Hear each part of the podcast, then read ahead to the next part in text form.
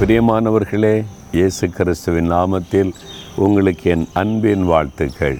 நம்ம பல காரியங்களுக்கு ஜெபிக்கிறோம்ல ஆண்டவிடத்தில் இன்றைக்கு வேத புஸ்தகத்தில் ஒரு அழகான ஜெபம். அதைத்தான் உங்களோடு பேச விரும்புகிறார்.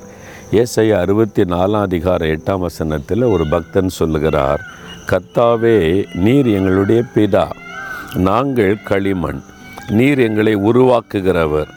நாங்கள் அனைவரும் ஒரு கரத்தின் கிரியை என்பதான ஒரு ஜெபம் செய்கிறார். பாருங்க அந்த எவ்வளோ அழகான ஜெபம் இல்லை நம்ம செயலில் கத்தாவே நீர் என்னுடைய பிதா. அப்படின்னு என்ன நான் உம்முடைய பிள்ளை ஆண்டவர் உம்முடைய மகன் உம்முடைய மகள். எவ்வளோ சந்தோஷமாக இருக்குல்ல.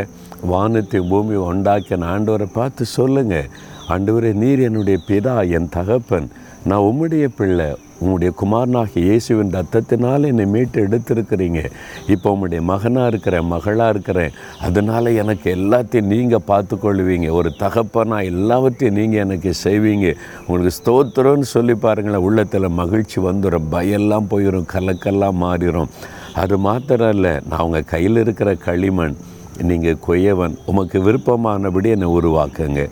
எந்த களிமண்ணாவது கொய்யவன்கிட்ட போய் என்னை வந்து இப்படி பாத்திரமாக பண்ணு இப்படி சட்டியாக பண்ணு சின்ன விளக்கா பண்ணுன்னு சொல்லுமா சொல்ல முடியாது.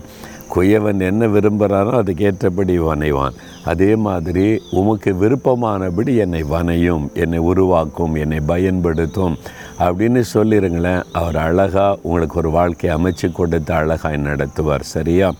தகப்பனே நீர் எங்களுடைய தகப்பனப்பா. வானத்தை பூமி உண்டாக்கின தேவன் என் தகப்பனாக இருப்பது எவ்வளோ பெரிய பாக்கியம்.